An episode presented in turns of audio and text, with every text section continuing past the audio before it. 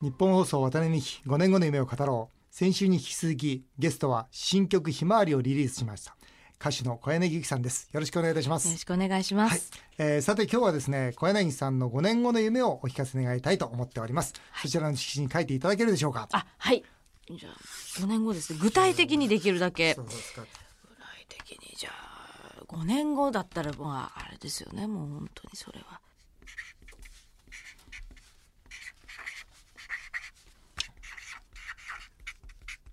はい。はい。それでは小柳ゆきさんの5年後の夢ご自身で発表していただけるでしょうか。はい。全国ツアーを終了した後海外でライブをする、おー。全国ツアーの終了っていうのはちょっとごめんなさい。意味がわかんないんですけど、はい。5年後に全国ツアーをまずやって、なるほど。日本中で何か所ぐらいですかそれは？えっと、はい。できるだけ回りたいんです。細かく回りたいんで。100か所ぐらいですか？あどれぐらいあるんですかね。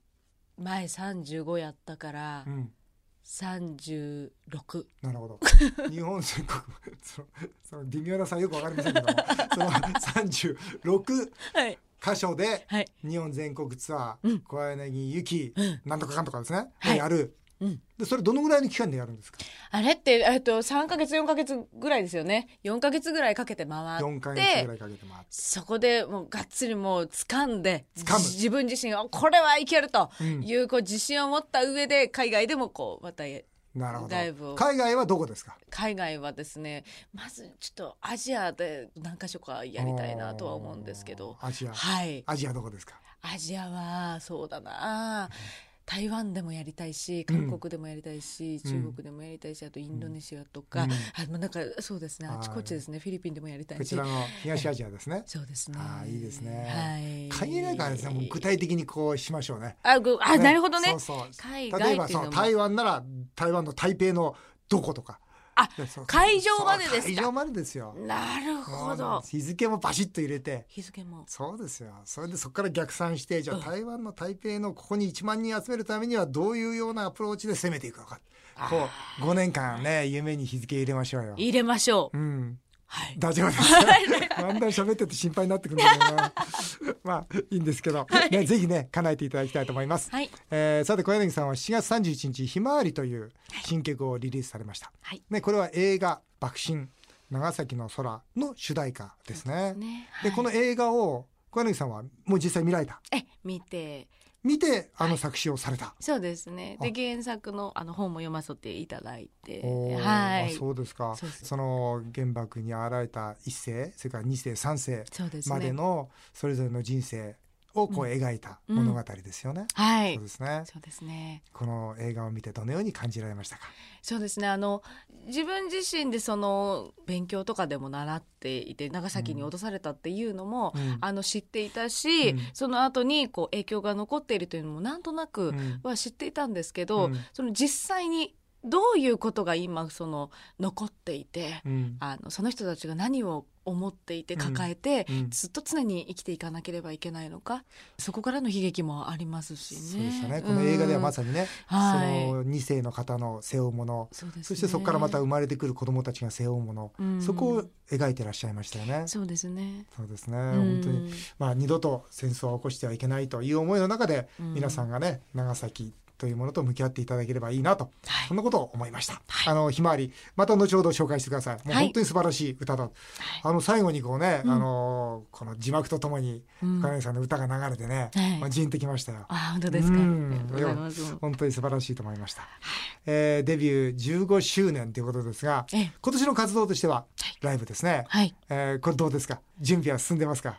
なんとなくの構想はもうちょっとありますね。あそうですかこれからですね。おーはいどどんな感じですか？なんか今までとなんか違うここは違うよとかオープニングとかそういうのは毎回なんか考えてるんですけど、うんちょっとクールにかっこよくいこうかなとは思ってるんです。えーはい9月17日18日ですね。そうですね。ねはい。ぜひあのまたこれも成功していただきたいと思いますし、はい。本当私もスケジュールが合えばね、えー、何としても行きたいと思ってますんで、ありがとうございます花持っていきますよ花 いやいやいやいやもうっていきますよ来てい。ただけるだけではい。はい、ぜひよろしくお願いします。えー、そして私あの観光大使している屋久島でもあね小柳さん、こ僕ねどっかで本当小柳ゆきって名前知ってんだよな。なんで知ってんだろう。本当この間もね、小柳さんのラジオ出た時言わせてもらったんだけど、なんで知ってんのかなと思ったらこれだったんですよ。屋久島の森祭りでうん。コンサートに3年連続出場していただいておりまして、うん。えーね屋久島あいかがですか？最近は行かれてませんか、もうそうですね。だいぶ行ってないですね、うん、うんどううんですか。ぜひまた一緒にね。いいですよ。でもなんかすごくストイックに山登りされるって聞いたから。そうなんですよ。僕山登りね、うん。走るように登るんですよ。走るよ。でもすごいな。でも帰りはなるべくゆっくり降りるんですよ。なんでかっていうと、あのやっぱり森とかあ。要するに川とか鹿とか猿とかこう命に関わるために僕は屋久島に行ってて自分のまあなんていうか命の亀みたいなものに水を入れるために屋久島に行ってるんですよ。だから行きは急ぐんですけど帰りはゆっくり行ってですね。まあ楽しんでるんですけど。そうですか。すごい楽しみ方はいですね。ぜひね屋久島には温泉もあるんですよ。温泉もあるん温ですけど。これがまたいいんですよ。はい目の前海でうん。川が流れてまして、で空な夜なんて言ったら空はもう満天の星でしてねそんな中で、まあ、うん1年にね何回か温泉入ってるんですけど、あまあそれが楽しみで、ね、ぜひ一度いらしてください。あーぜひぜひ、ね、最後になりましたが、はい。私は最大支援2000万円日本一の夢コンテストみんなの夢アワードというものを主催しております。うん。えー実はこれはですね日本中の若者たちがですね、えー自分たちの夢をこう語りそしてじゃああ君の夢を応援しようという企業が50社60社つきまして、うん。そして若者たちを応援するというそういう会なんです。うんうんえー17歳で歌手という夢を叶えた小柳ゆきさんからも、うん。ぜひその夢の大切さや、うん。今夢を追いかけているその彼ら今の日本の若者たち、うん。えー何千何万人何十万人の若者たちにですね、うん。ぜひメッセージをいただきたいというふうに思いますが。そうですね。あの日付もつけてないやつが言うのもなんなん ですけれども。あの、えっとやっぱこう行動のそのすごく原動力に、うん。あのやっぱ夢っていうのはなるし、うん。でそれにあの向かってそのまああの日付はつけてないですけれども、うん。その自分のこうやることっていうのをこう頑張っていけるそのことにもつながると思うので、うん。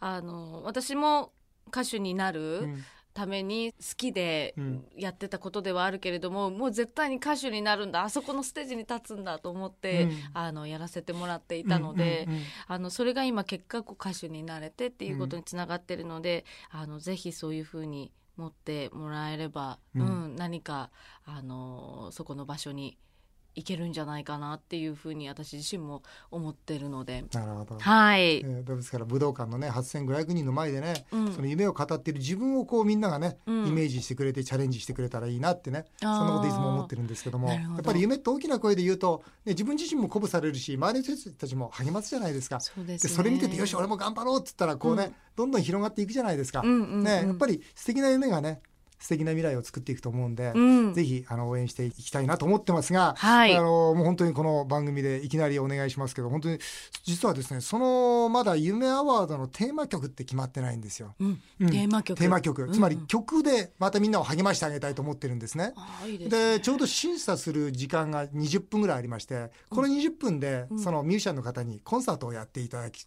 っていう企画がありましてね、うんうんうん。えー来年も2月にこの夢アワード武道館で開かれますんで、うん。もしご都合さえ良ければですね、はい。小柳さんに来ていただいてですねあそして、えーみんなの夢を励ますようなそんなテーマ曲を歌っていただいたらありがたいなというふうに、えー心の底から思っておりあます。本当ですか、はいぜひとも。はい、ええ。もう本当にねあのこの番組の出演を機会にですね、えーそんな私の夢も叶えていただきたいとそのように思います。